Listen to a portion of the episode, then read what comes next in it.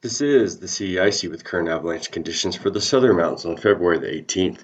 The avalanche danger is rated moderate in the San Juan, La Garita, and Sangre de Cristo mountains. If you find the shallow area of the slope where it is easier to impact weaker snow below, you could trigger a large and dangerous avalanche.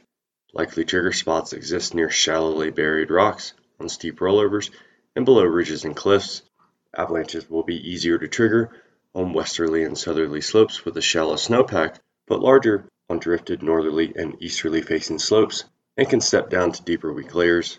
Use caution on steeper slopes if the snow surface gets stiffer or in places with a rounded or wave-like appearance.